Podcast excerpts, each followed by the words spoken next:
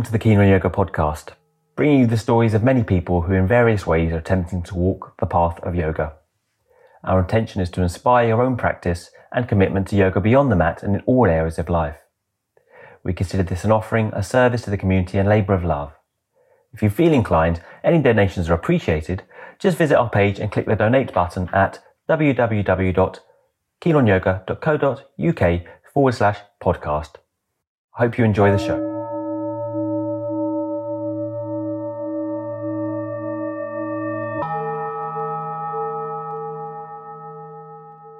Today's guest on the Keen Yoga podcast is Mary Taylor Freeman. Mary began her study of yoga in 1971. 1988 found her primary teacher in Sri K. Pattabhi Jois. She grew up to British parents and enjoyed a traditional upbringing regarding food. She had a healthy attitude to food until her first year at university, where she suffered a bout of anorexia. Interestingly, she sought to restore her relationship with eating through the study of food and cuisine in France, and she spent a total of two years in France, first at the renowned cooking school, uh, L'École des Trois Gourmandes of Julia Child, and then working as a pastry chef in Paris. On returning, having regained a sense of equilibrium and her regular weight, she subsequently has devoted her life, alongside her practice and yoga teaching, to the subject of food diet, both on a personal level, as a passionate cook, but also as a teacher and writer. Here she adapts her traditional training to more health inspired recipes, as well as speaking more generally about the subject of food. In this regard, she is the co author of the profound What Are You Hungry For? Women, Food and Spirituality. The following conversation involves a most candid discussion from both Mary and myself on our feelings and relationship with food. We hope it may serve as some source of comfort or even assistance for any who have experienced confusion or struggles in this area. Welcome, Mary, to the Keen Yoga podcast. Thank you, Adam. Um, so just give us a little overview of, uh, how, did you grow up with an interest in food? And what was your experience of food growing up? My experience with food as a child was that I was a very, very, very picky eater. Right. I came from a family uh, with British parents, and right. we so and we were Catholic, and so Friday night was. You would, didn't eat anything then yeah, terrible diet. But then the big meal was a roast beef, you know, right. of course, and and and um, from the time I was a child, I just hated beef and you know meat, but I didn't really know that that was. I, I just couldn't eat it. I remember sitting in front of the dinner plate, like sort of feeling rather nauseated because of that. Right. And and um, I think later in life, when I did become a vegetarian many, many years ago, mm. um, you know, that, that was maybe some sort of root reaction I was having for whatever reason to meat.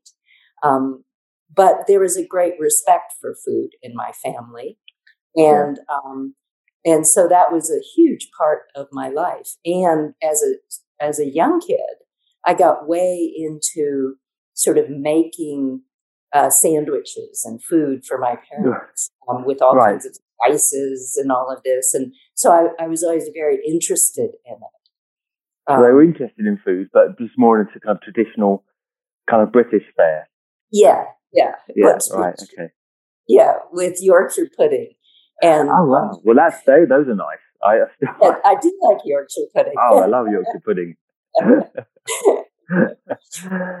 right. Okay. That's, I mean, as this interview is sharing between me and Mary, that's different to my experiences. I didn't really have um, any background in food. I, I, I honestly say I didn't know how to boil an egg when I left home. I didn't know anything about food. And, and I got, in, and I share this, and many people know this, but I got into vegetarianism because I didn't know how to cook for myself. And I landed at university in London and, well, I li- just living out of cans. And then I got introduced to the Hare Krishnas and they did the free food. You know, you go and you listen to the lecture and you get the free meal. And I love the food so much, you know, that um, and it happened to be vegetarian. So that, that's, that's how, how I got into food. But yeah, it wasn't, it wasn't growing up in my family a big deal. So, so you had, um, a sense of a, a, a kind of particularity to food, but also your parents gave you an interest to food. And that, and that obviously that fructified. Uh, you told me in the last podcast of you, uh, you, training as a chef after, after you did a degree. You did one degree in academia and then Uh, it was midway through my um, right. bachelor's degree.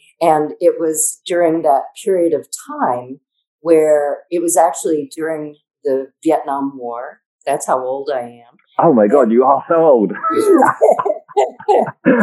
and, and um, so on campuses, there was just a huge amount of turmoil in a, in in reality, very much like what's going on. Yeah, today. right. Mm-hmm. And I, I um, during that period of time, one of my responses to the stress of university, and also in retrospect, I, I realized many years later, in response to people uh, being part of the quote unquote anti war movement, which I was very, very moved by myself. Um, some of the people who were sort of the on campus, on university campus leaders, at some stages, I started seeing, wow, you know, that instead of really being there for the meaning of what this is, they were mm. there, you know, like spraying fire hoses over the um, yeah over the crowd, almost like a fraternity party. And it just hit me in this dissonant sort of way that that there is this, uh, you know, and, and this is all in retrospect that I see it, but that this human nature aspect of um, sort of warping things and then right. taking advantage of things. Right. Um, was very, very disturbing to me. And right. So just, yeah, disappointed in, my, in, human nature. Yeah, and and and, yeah. and I've seen it in other places, but that's where it really got right. me because I was really believing in this. Yeah, right. And part of my response, my anxiety response, or whatever, was that I, um, I, th- I think that triggered in me an eating disorder, which turned out to be anorexia.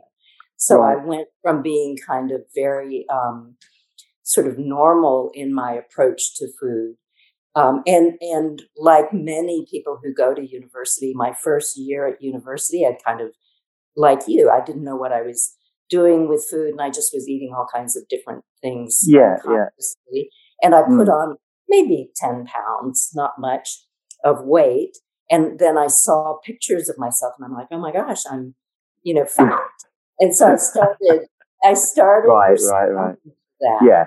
I mean, we and laugh, but it's not, it's not funny. And, um, yeah. it was right. funny. Yeah, you know, yeah, yeah.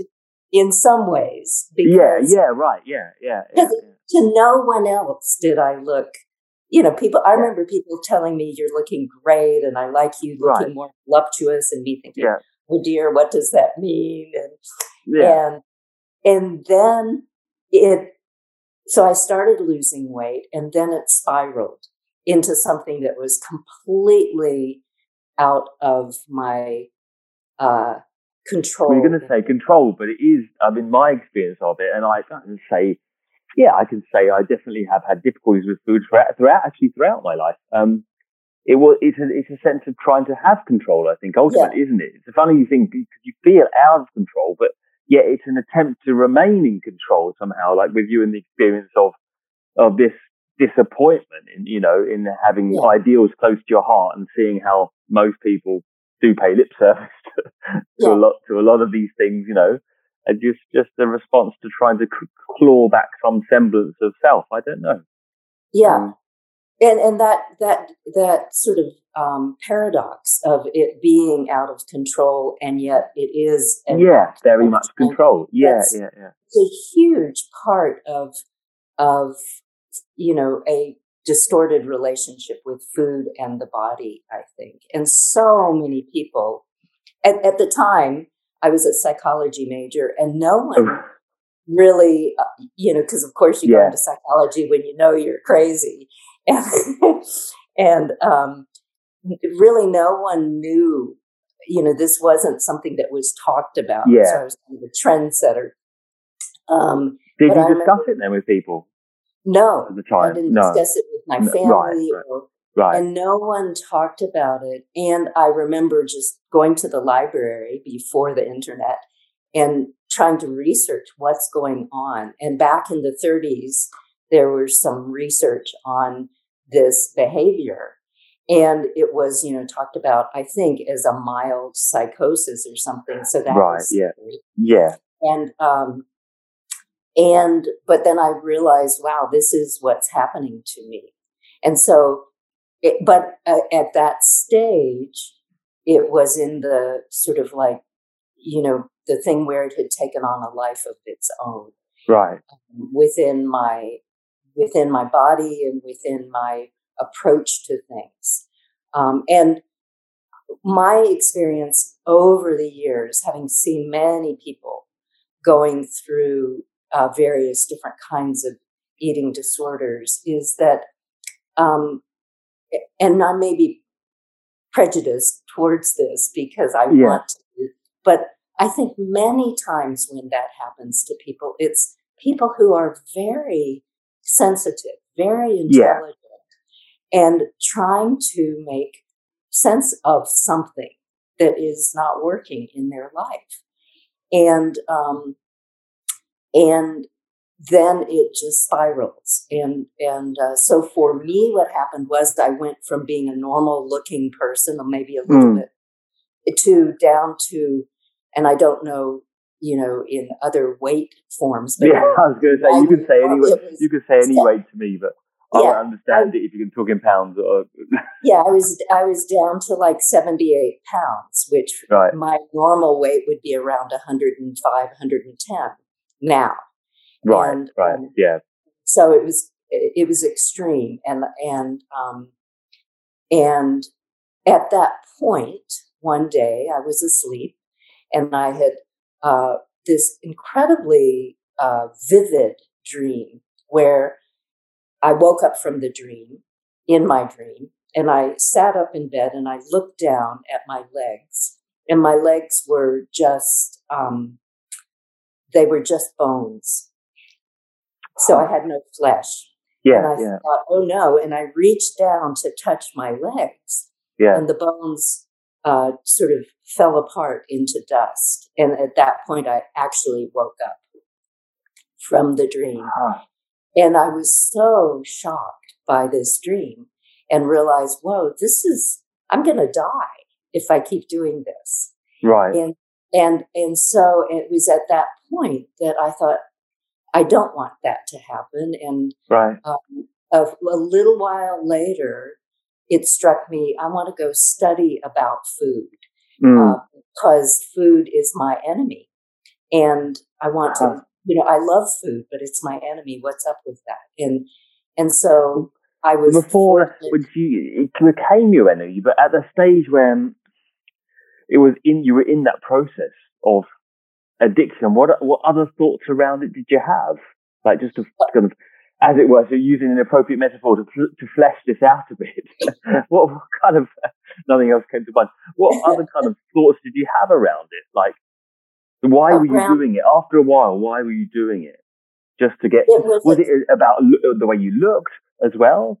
Or, or just a, a, withdrawal from self, I suppose self-esteem as well, isn't it? You're young. We're in a, you know, we're in a group of many people, our peers around, right? Like there's a sense yeah. of uncertainty about oneself yeah, it was very much based on two things. One is when it first started happening, it was this thing of, oh, you know, all these people around me have, you know, been on diets and it doesn't work. And look, for some reason, I have this strong will, which is probably right. why I love right. Ashtanga. Um, and I love, you know, doing, you know, taking the bull by the horns. And and I, so it was working for me. And I, right. in the beginning, it was, oh, well, I've lost now the 10 pounds that I gained. Yeah. Yeah. But let me lose about three more so that, eh, you know, so that I have a little bit of a savings account that yeah. I can, you know, use. Yeah. yeah, yeah. And that's sure. when it, that's when right. it got neurotic. And so at that point, it was just, well, let me lose a few more. And mm, then mm. some, I don't have a memory of it, but then it became this focus that was very, um, you know, imbalanced and keeping me, you know, it was like I would, I I ended up, you know, I would have a, a scale to weigh myself. Right. I would right. go and I would stand on it. Oh dear, one pound more, one pound less, mm. and um, and just seeing what my physical body looked like, and then feeling, oh dear, you know, here's a little. It it just got really yeah. distorted, and um, and, and so at that point, it was quite, you know, what people would call a mental illness. What I would call it was just I was completely isolated. I had no support. I didn't know what to do. And my experience in since then, and and yoga is really what helped me um, break that pattern and come out of it. Um, but my experience is that, at least for me, and I think many others, mm. the last thing you want is someone saying, "Oh, you're going to hurt yourself, and don't do this, and you have to yeah. do that." Mm. And so, um, you know, because that then puts this other added pressure on. Yeah. Yeah. Like And the social just- pressure of, of hurting other people as well with it somehow. Yeah. And so, Yeah. you know, for me, it was just very fortunate that um, circumstances arose that I I had that dream, that I had the insight, no, I don't want to to Mm. die, that I was able to come up with this idea I needed to study food, and that I was able, uh, thanks to my parents who were so worried about me, but of course they're British, so you don't talk about it. Um, that they that they when I showed the interest to go and study cooking in France, they had the means to be able to help me Yeah. do that. And so th- I was very, very, very fortunate. And so when I went to France, um, Yeah. things shifted in terms of my physical appearance. Well, well, I And bet it did. Because you, you go into the country with one of the renowned kind of use of butter, cream, cheese. Yeah, yeah. I mean, kind of irony upon ironies that you, you know, you go, you go, go from the kind of, we say the sublime to the ridiculous. So, um, so, so, Exactly. So Mary went to study. What was the institute? It was, a, it was Oh, the, the Julia Child Institute, right? It was Julia Child, uh, Yeah. L'École des Trois Gourmandes. And then later I went and did apprenticeships in a couple of restaurants and in a pastry shop in Paris. And I also studied at the Cordon Bleu for just a, like a, an eight week period. Um, so I didn't do their full year program, but I did the one with Julia Child's school. And, um, and th- that again, I was very, very lucky because it was right before she became famous. and I knew of She- her. So you were actually studying with her. Yeah. And her Oh Simone God. Beck was Simone Beck was my Yeah. main teacher. And um, then her assistant, uh, Camille Cadier, was was very much my teacher also. And um, there were just two of us in the class. Oh my god! So I mean, was, for those that don't know, these are really, really famous, um, you know, figures in, in food history that Mary's Yeah. talking about here. How how long were you there for? I was I went to France twice. The first time it was that I was there a year. The second time I was there almost a year. Doing the first time was this uh, training, and I was also an au pair. The second time I went back and did apprenticeships in and and so that was so I had been in university for two years, had that crisis, Right. and then this was how I reset. And then after I finished university, I came back again. So and did it reset it? You just went over and, and it and and it went away. Well, the physical part to everyone else, and everyone thought, "Phew, you know, thank goodness we don't have, now we really don't have to talk about it. She's better because my body looked normal and I was, you know, behaving normally. Right. but mentally i i tell you adam i struggled with it for probably 15 years until i really started doing a more um, consistent yoga practice and having some sense of self-study in terms of the yoga you know the internal yoga um, so that from the outside i seemed normal. But Mm, there's this turmoil inside all the Right. Um, and About and- eating. about eating and what you're eating, my body image, and right, right. It was it was, and you know, I consider myself smart enough, and I knew this was crazy in school. Mm. And but it's and, beyond rational, isn't it? It's not. It's kind of nothing. Yeah. You, it, I mean, from my experience, it's nothing you can really figure out. And I suppose there's seminal moments for, for you, the, the legs. For me, yeah. I remember actually.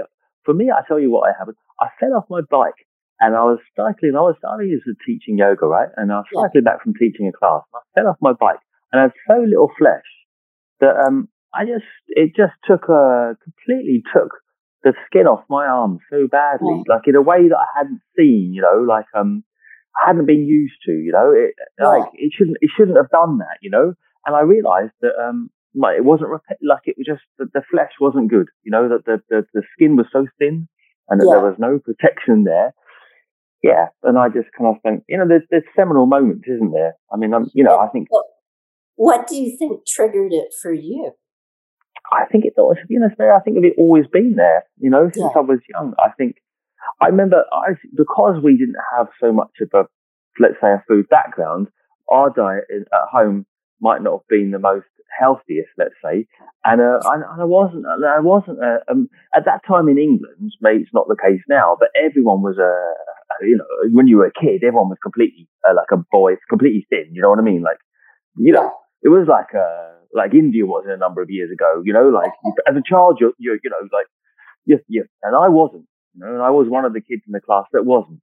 Uh, uh, I didn't really notice this until it was pointed out to me in things like swimming and stuff by other kids, and um, I guess it just seeped into my head slowly. You know.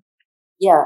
Yeah. Um, and I don't know when it changed, but uh, yeah, but it becomes something other. It becomes something you can't, you can rationalize to yourself, but it has a life of its own. And, and that was one kind of interest to do this with you because I, I saw many years ago that you'd put this out there, the interest with food and related to this. And I kind of feel it's an important subject in the Ashtanga background as well. Now, you mentioned with Ashtanga that it helped you, but I can see, and, and in my experience as well, as it, it, did help regulate the food, but it was also a catalyst to uh, instigate another difficulty with it because obviously you get lighter in the body and you feel you're getting better and you want to get better, obviously, and it can snowball from there.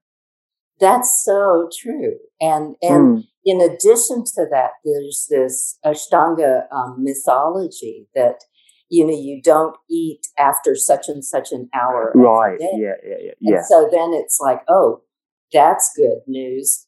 So then I have this right. excuse. Right. Mm. And and then exactly what you're saying, where indeed you do become more limber, and you and and and in a certain way you know the yoga is quote unquote better um yeah and that's you know that's problematic and um a systemic uh uh problem in ashtanga but also to be expected that just because the goal sometimes when especially for those of us as we're beginning the goal in ashtanga is to do the more you know gnarly poses or to you know be the one who can can touch you know. Whatever mm. you know put your head on your sacrum from behind or something and yeah, yeah, yeah. and um so and i think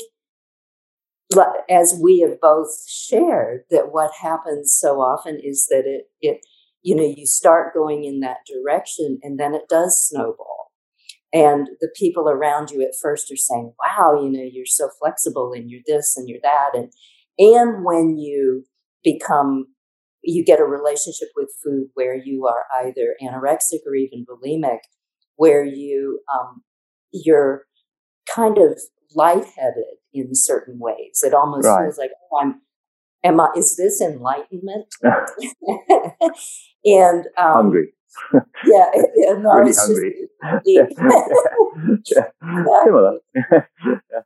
So, right. But it wasn't your experience with yoga that you, you found it well, regulated food rather than drove it the other way. Well, when I say that, what it the the part of yoga that helped me was the contemplative aspect of it, where right. within a, a yoga practice, and this is very true in Ashtanga also, but also in uh, a sitting meditation practice, what we are really cultivating is the ability to give the mind the space it needs to um, to do its thing while hmm. um, we are get, providing a stable base for it. And that the mind then starts to notice um, habitual patterns of behavior and, and thought and uh, sensation and the conclusions that the mind draws to those from those things. Mm. Um, and mm-hmm. the mind itself starts to be able to let go of its need to uh, be in charge and and it's then liberated in a sense to do what it really does best which is to be creative um, in our thinking rather than to try to tell us what to do because the body the physical body the emotional body the intuitive sense in in our yeah. experience of things really can tell us what to do, but the mind is always there saying, okay, this is what we need to do. This is what we mm. need to do. Mm. Mm. And so for me, um, and, and it was interesting because in part it did not happen when I was doing yoga, but what got me to the point where I could, um, where I could eat more uh, intelligently was to start watching the entire process of right. my um, avert my attraction to eating, my aversions to eating, my eating in unhealthy ways or not eating, and mm. then how I felt afterwards. So, for instance, I went through a phase once I had gained weight where I would still not eat for long periods of time, but then I would eat a lot. And right. then I would feel awful and then I wouldn't eat a, for a long time because I would be feeling awful from having eaten a lot. Mm, and then, mm, mm. and then I'd eat a lot again. And, you know, so, right. this, so I started yeah.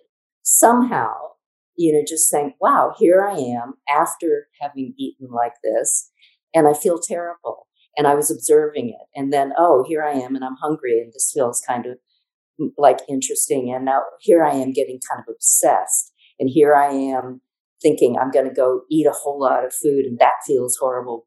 And here I am actually going to get that food. And here I am in the middle of eating it. Right. Mm. And so somehow that, you know, consistent watching it unfold step by step. Mm. And then watching how bad I felt afterwards, and then watching the pattern repeat itself. That was something that happened um, and I think it partly happened because I had begun to do yoga. At that point, I wasn't doing Ashtanga, but I'd begun to do yoga where I was being um, instructed to pay attention to things. And um, then what that taught me was that at any point, whether it's with food and eating or whether it's in a relationship with another person, at any point, there's this pattern that we're following. And at any moment, you're taking in the next step and you mm, have a mm. choice. Mm. And what is your choice going to be? Because you know, if you take the same step you've taken hundreds of times, you know what that's going to feel yeah, like. right. Mm, mm, and so, an experimentation in a way. Like, just like, well, let's see if well, what happens. I'm obviously not feeling happy here. So, yeah. what if I just do something different in a way? In the end, exactly. maybe that yeah, that comes to play. Exactly. And my experience, I tell you what it was, is that um, I, I, said, talking to you about it again, I realized what it was. A, a big part of it is I remember going on the, I mean, you know, in your time, obviously, you might, well, actually, you were in the US, you would have had supermarkets, big supermarkets before us, but supermarkets were actually quite a new thing in my childhood, right? Like we just had grocery stores like the butcher and the, the, the right, right. the green, the greengrocer, right? Exactly. And there was a shift. That's what a, right. So I remember that it was kind of two, three years old going around with my mum uh, to all these different shops, and I really enjoyed it. Right? And it, it, it, I think even then it provided a sense of connection. Like for me, the food has always been about connection to reality, um, and, yeah. and, to other people, and to to something ten, kind of like tangible. Um, and then we, we used to start going because it became a lot easier. Obviously, when a supermarket opened in the town, will remain nameless, and um, you know, and, and, and then we used to just go there Yeah. And I, I couldn't fathom a reason to choose this product over that product anymore. I just felt so, um, so out, I want to find a more poetic word, but I just felt so disconnected with the whole experience of it. And then, you know, obviously I had the thing, you know, as everyone does to degrees, I think there's obviously with a sense of value, with a sense of body image tied up with value, increasingly this, this is becoming, uh, you know, uh, more and more, you know, of, of, you know, the whole of our image is tied up with body value. But there was that, but there was also this feeling of disconnection, you know. And so for me, and I wonder if this is the case for you, is that going actually going out of the the country, which is England, which is pretty disconnected with food, to someplace else in Europe and the Mediterranean, which had a natural sense of connection with the food, uh, Greece. Um, yeah. I, I, found that I, I, rectified that that sense of connection again with my food, the sense of uh, the reason right. the reason to eat. And I don't, did you find that in France at all? Oh yeah, and I think that's a brilliant insight. And when you think about what you were saying in terms of your own experience of just like any child being a normal person, just hanging out with your friends. And then you start to feel disconnected when they're making fun of you. Or for me, when I had that experience during the war um, protests, where you're yeah. disconnected. There's a disconnection, so, yeah, yeah, yeah, and and it's and somehow food, to me, one of the remarkable things about food is how it is it does provide exactly that this sense of connection the breaking of bread with people you yeah. are getting to know or people you love dearly mm. and it it breaks down barriers and it starts to represent all kind like when you try to i've worked over the years with people with you know all kinds of different issues with food, not only eating disorders. And it is one of the most intimate parts of people's lives. You have mm, your mm.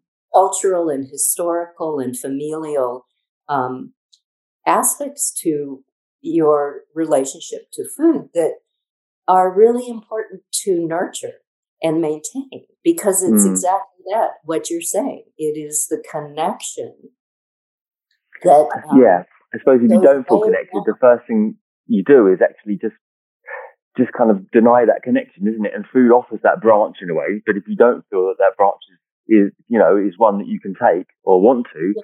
then you just pull away from that, perhaps.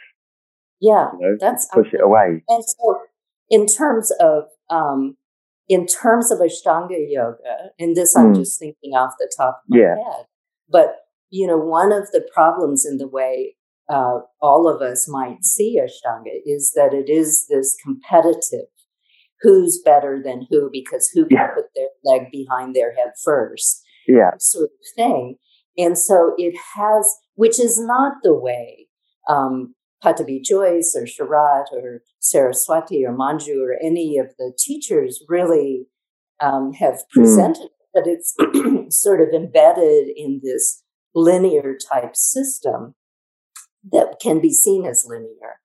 Um, it's a system that that can be misinterpreted in the you know tip of a hat to be something where whoever you know can do this is better than this person, and that is the ultimate uh, representation of separation, and and and therefore, in part, what we're and disconnect and and what you're saying this this this distortion of relationship to food is therefore seems like it would be quite natural to start happening within this mm.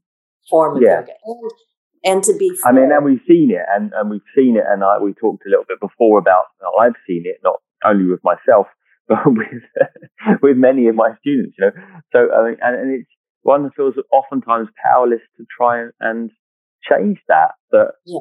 you know, I mean, I think we enter yoga inherently with, you know, we've come from a cultural uh, system of uh, ideology rooted in capitalism, which is rooted, which is competition. And, uh, so it's, you know, you know, certainly in our hide wiring, you know, and now, you know, maybe it wasn't in India back at the time when you learned it even, or certainly when, you know, but now it's there as well. Um, yeah. So yoga is now another form of competition. And the diet is also a sense of competition, isn't it? It's a sense of specialness. Yeah. I can be thinner. I can be, you know, more controlled, more self-controlled. and and to be fair, you know, it's not only Ashtanga.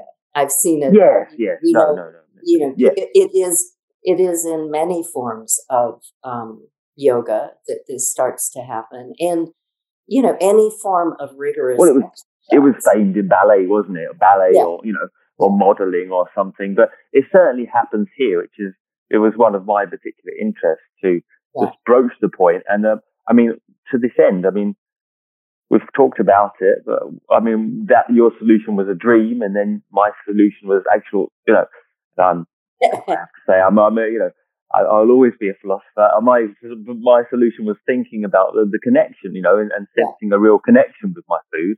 Um, yeah.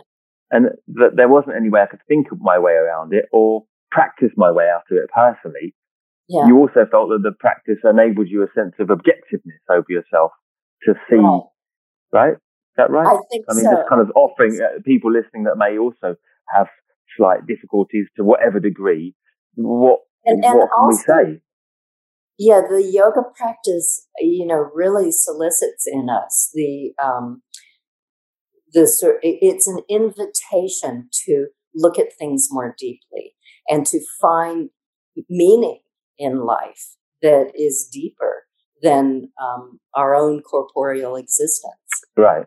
Mm. So um, when you start really studying yoga, even people who don't have um, difficulties with food and body image, etc., there comes a point where you realize there's more to it than this, you know, than just rolling out my mat and doing my asana practice, and that the real um, the real benefit of yoga is that it breaks down it, it breaks down our illusion of self and it it really gives us the opportunity to see how we connect with everyone else and how how we are part of something far bigger than our own little you know mind and our own little story that's going on mm. and so it mm. gives us there is this invitation this you know we're solicited to find meaning in life and once you find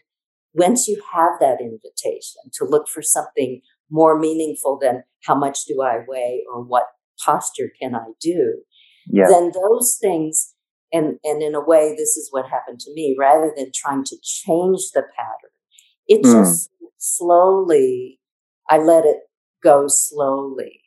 Um, right. Rather than so trying yeah. to make it change. Um, and in a way, we, you know, you and I have talked about the Gita, and when I've been before, and when I was have have been working with the Gita in the last year or so, couple of years. Mm. This mm. idea of non-attachment to the fruits of the actions is really what we're talking about here. Because if you if you are thinking, well, I have to fix this problem that this student is becoming, you know, obsessed with food and diet, etc., or that I am, mm. then it exacerbates the problem. It can. But if, mm. and because you're attached to the fruit of that mm. action, rather than uh, providing a context for insight. And, and, you know, that can happen. And fortunately for you, fortunately for me, it happened spontaneously. But I have mm. also known a couple of students who have died from really? Uh, Oh, well, yeah, right. eating disorders. And there's a wonderful young woman in the oh. United States, mm. um, uh, Chelsea Roff, who's very young, who got into an eating disorder pattern when she was like 12 or 13. And actually, she speaks, she now teaches yoga because yoga is what helped her. Right. And she, at the age of 15, had a stroke from. Right. Because from had, this. yeah. And so, yeah, yeah, yeah you know, it, it is now becoming a thing because people mm. have heard about it because, you know, there is more pressure. Um, it's becoming something that's a big problem. What happens if someone's listening and says, well, that's very nice, but I don't feel any of that. I'm still obsessed with food and my body, and I'm not really getting that sense of inquiry in yoga, you know, because it doesn't come all, yeah. all of a sudden, right? Like is there any practical things that that, that we can offer that, that you, uh, you know, I mean, you were obviously, you know, a trained chef, and then you became a vegetarian chef, you know, um, so you know all about food and diet. Is there any particular foods that you've used in their healing capacity, or you know, any practical instruction that we can suggest here? You know, I I I wish there were a one mm. silver bullet. Yeah, um, of course. Yeah.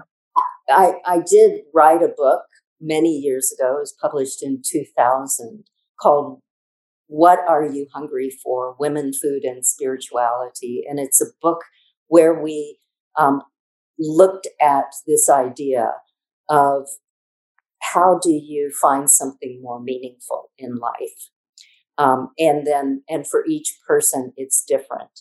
And then with that, then there are also things that, like little practical things you can do, like uh, uh, simple little things. The thing that worked for me was watching the pattern come and go.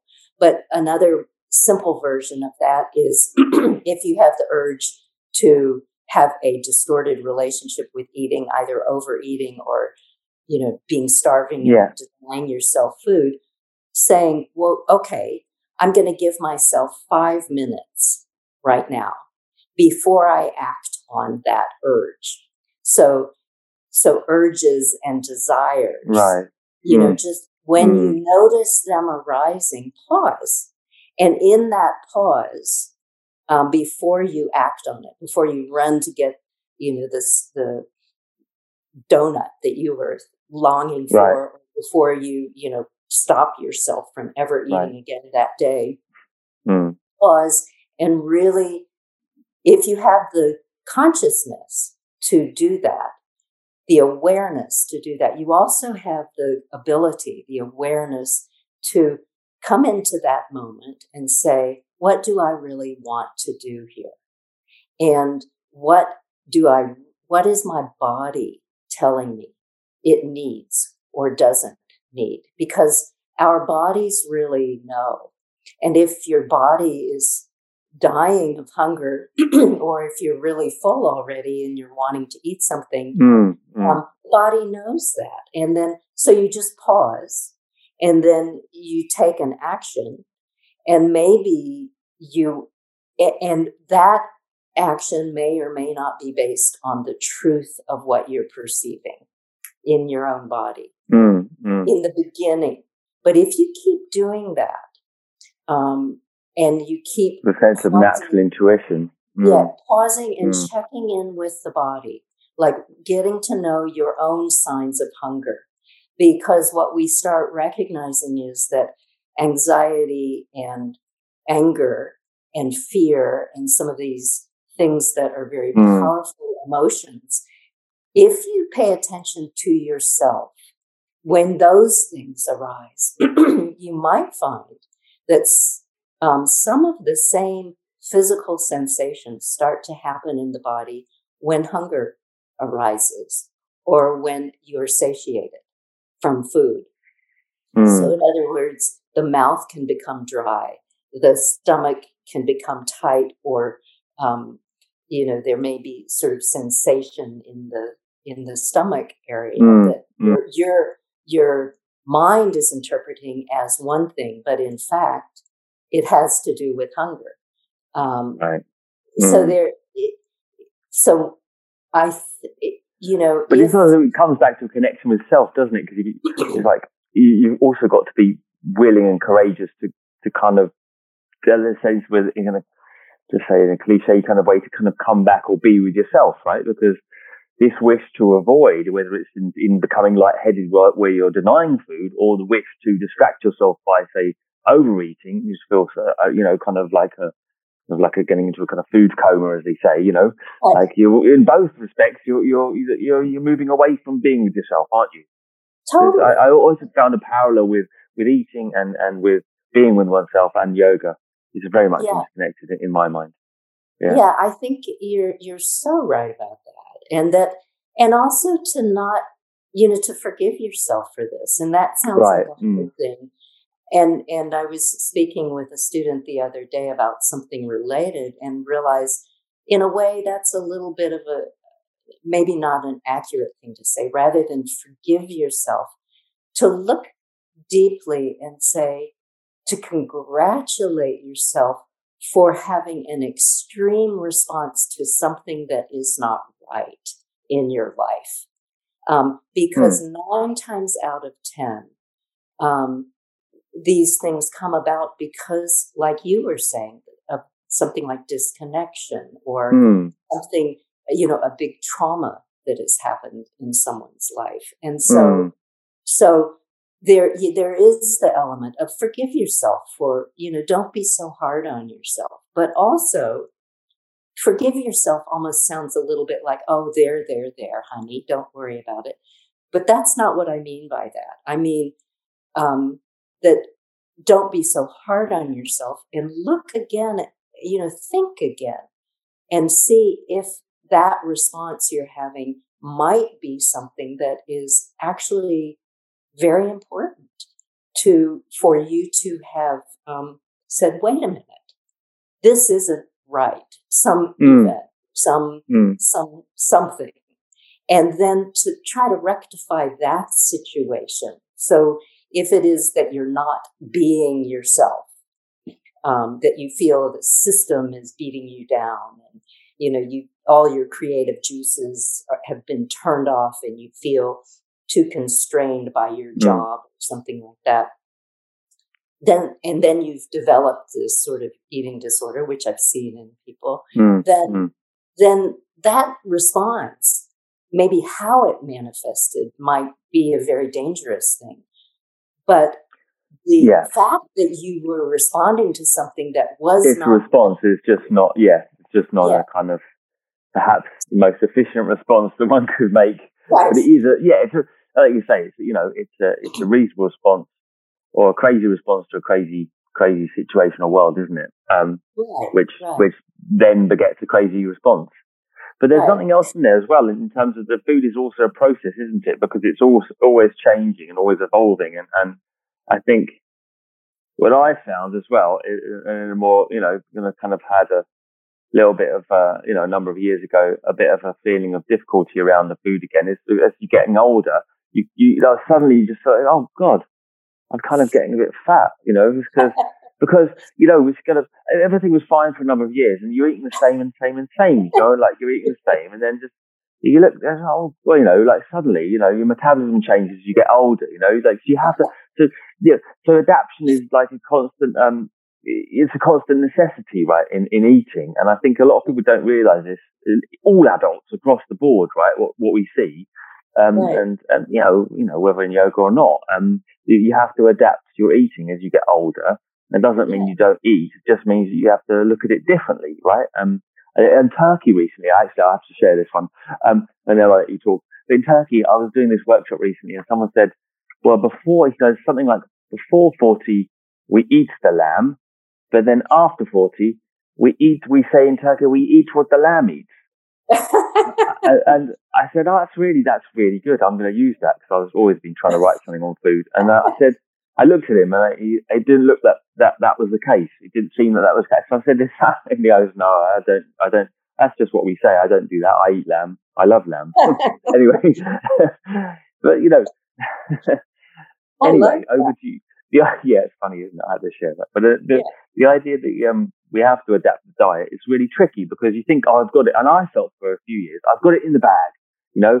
I just have to, pra- I have to practice yoga and I have to do this much exercise and I eat this much and everything's fine. I had it, you know, and then, and then something shifts, you know, and something shifts again, you know, and you think, oh, actually, you know, it's not working anymore. And I have to look at it again and retry. And I think in my reshift, something went a bit wrong again, you know, and yeah, yeah, life is so unfair. We just get it figured out and it changes. That's right. Exactly. Exactly. Yeah. And I think in terms of actual foods, um, I, you know, I have the things I eat and the style I eat in and etc. But I think looking at uh, foods has that, that changed a lot.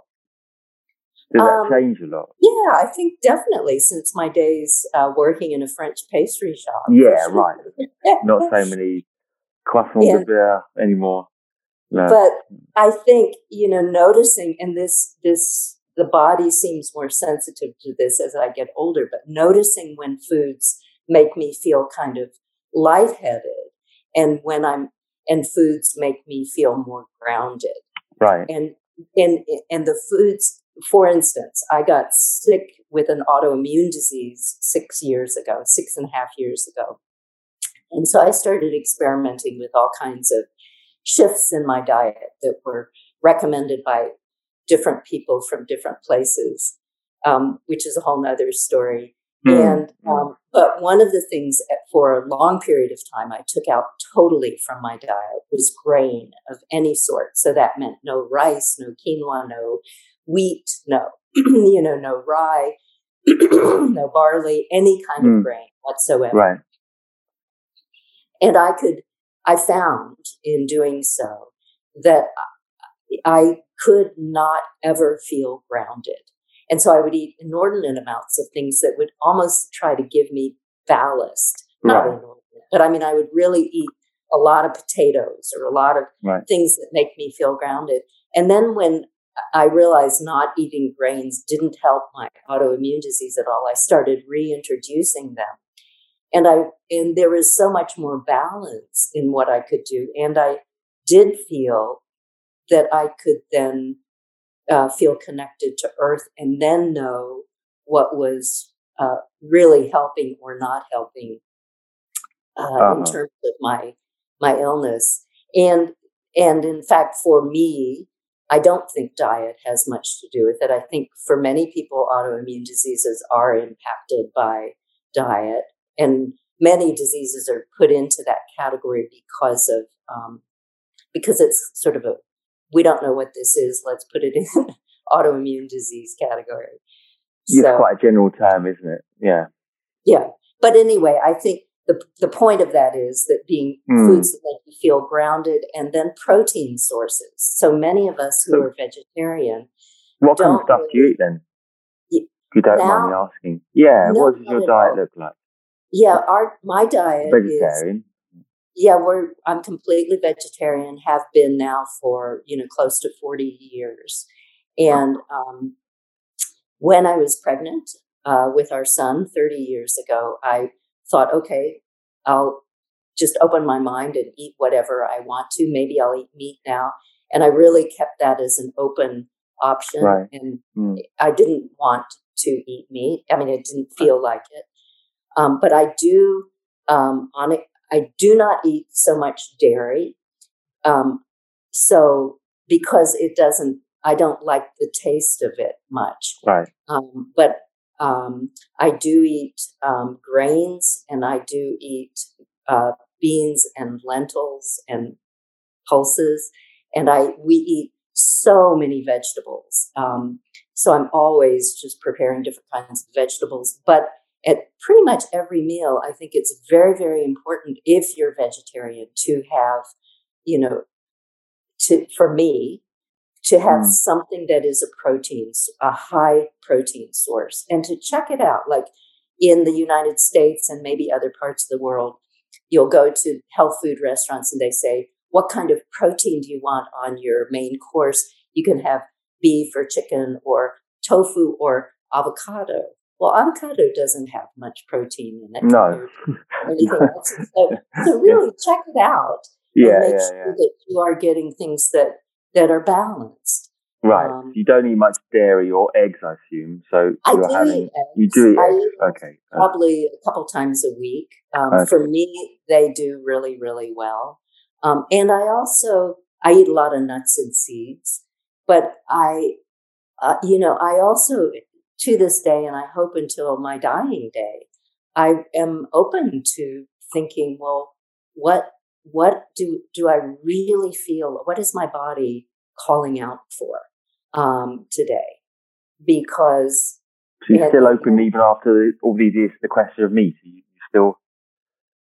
I, you know, uh, it's becoming less and less and less right. that I would even consider it because of the like I did not go into it um, as much for um, the reason of not I, I, went into it because of the humanitarian aspect. Yeah, right. And then mm. now, in addition to that, there is so much environmental problem with overconsumption of meat that I, you know, I don't have the urge physically to have meat or even fish. I don't eat fish. Mm-hmm. Um, and so I have two really strong ethical reasons I don't yeah. eat those right. things. And so it becomes less and less of an issue. But people, I mean, people will say, oh, I mean, I've heard this a lot. I need meat. I feel like, you know, I was vegan. They often say I was vegan, but now I feel like I really didn't suit me and I need uh, meat. I feel so much better with meat and the practice is so dynamic. It demands a higher protein source. You don't get enough protein in chickpeas, blah, blah. What do you, what do you think about that? I mean, I think that it, you know, I think it is. Is that very, possible? I, yeah, I do think it's possible. Right. I think it's right. a very individual thing. Right. And I think that many, many, many vegetarians do not understand um, how much food you have to eat. And you may experience that if you are you vegetarian? Yeah.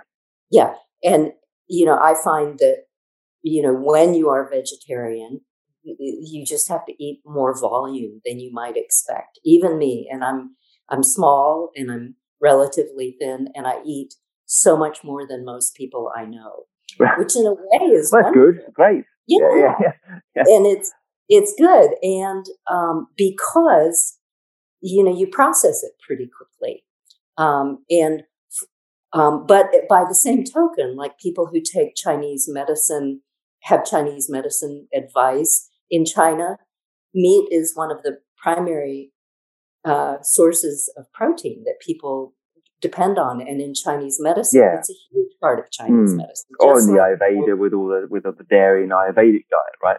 Yeah, the, you know. yeah. And so, so I think it's a matter of finding what actually works for you to find to find clarity of mind and strength in body, um, and that you know, if, you know, if it is something that you feel strongly about, I think it's okay.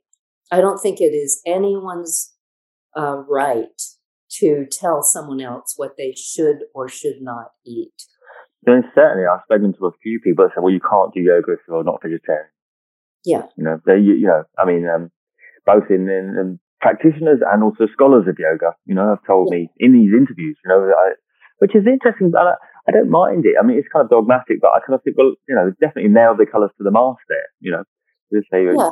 But, um, and I think, I think, you know, that's fine too. And that, that traditionally that would be, that's, that's exactly. It's the case, isn't it? Yeah. I mean, I haven't eaten meat since I was 18, but I, yeah, I, I do know that it's like with the, you know, when you're a Tibetan monk or something, let's say, if you, if you remember one of those lifetimes, what you do is you take what people give you.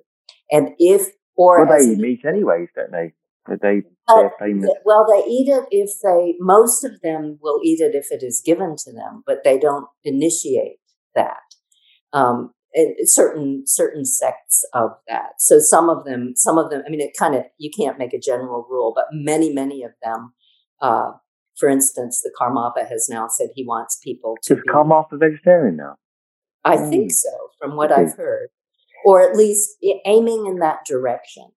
And so, in part because of the humanitarian aspects and the availability of meat, etc. So I think we have to be fluid with it a little bit, and that um, that you know, I, I didn't I didn't go into this thinking I'm going to be a rigid vegetarian, but at this point, many many many years later, I cannot imagine what what it, it wanting to eat meat. I imagine also that if I did eat it, it probably would be fine in my body. Yeah, I mean, I, I always thought like if I was in a, uh, like a, a Spanish village, I always say, you know, and you know, like with that festival they have of the pig, you know, when they butcher the pig yes. once a year, and then they, you know, and it's and the thing is, the thing is, man, you have to see the whole thing, right? Like the the problem is honesty with this. Like as long as you see, for me, it's like as long as you're going to see that, okay, this is the pig, right? And then we're going to kill it, you know, and it's going to squeal mm-hmm. because it squeals like a, you know, it squeals like a baby, doesn't it? When it, you kill a pig, right? It's terrible. And you see all the pig bleeding to death, right? And then you see it like, you know, see, you go through that whole process and then you use the whole thing. For me personally, that, that, that, you know, that wouldn't be the, you know, that, that doesn't seem like a bad thing, but it's just, just this disconnect, right? It's like, there's so many people, I think, who would buy the processed bit of steak or whatever in the fridge in the supermarket, but wouldn't tolerate seeing the whole process that got it there.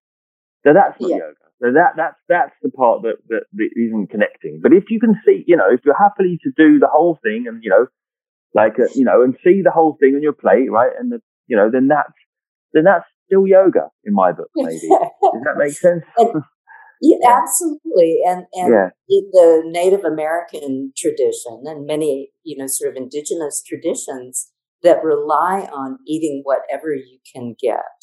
Um, and they said the same thing in know, Tibet. They, you know, they were kind of up in the, you know, in the Himalaya, and then that's all they had is that tsampa and a, yeah. and a bit of gristle, and you know. And uh, and but that you give in the Native American thing, there are very specific sort of rituals you do to thank this yeah. other sentient being. Yeah. Um, and if you can recognize, yes, I am eating another sentient being, and and this is why, um, then that's much better, as you say, than just saying, "Well, let me go to a, a hamburger chain." Yes, it's unlikely the one would be, um, you know, chewing into a Big Mac, thanking um, yeah. whatever it is in that burger, which is probably not cow in the first place. Which probably is. yeah, part a small part of animal in there. Um, yeah. Yeah, I mean, I think the other thing and the last thing to kind of wrap it up, I suppose, was to say that you know, it's the process of sharing as well. That I think what what really helped me with the food is that I did. I don't. know, I've never told you this, but I did um, actually four years in Tibetan Buddhist centers.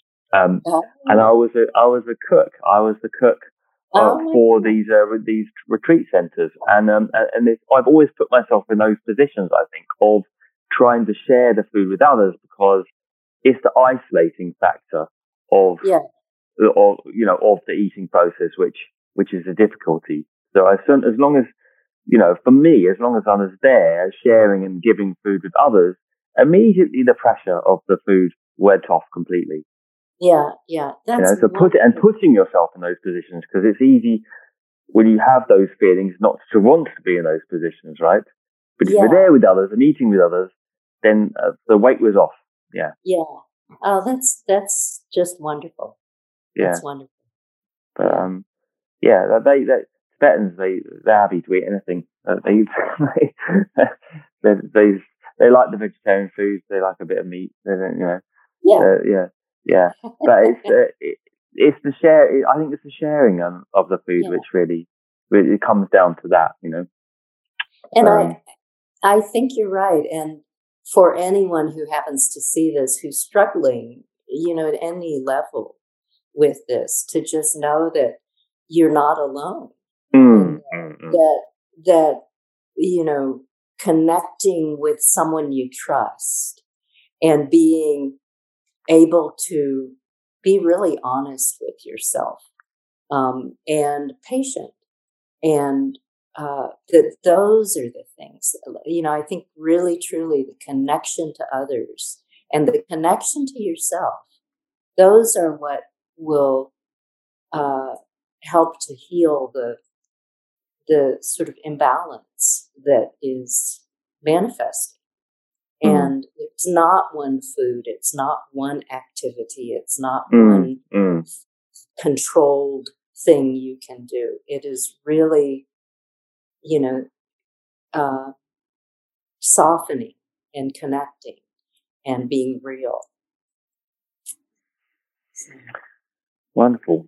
Yeah, I mean, there's no easy answers there, but I mean, I think, you know, we covered a little bit and hopefully we provide some some food for thought, as it were. Um, yeah.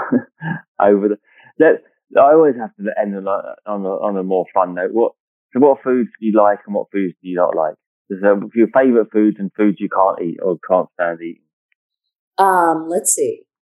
Foods, my, some of my favorite foods, um, boy, you know, it kind of goes in phases. I love, uh,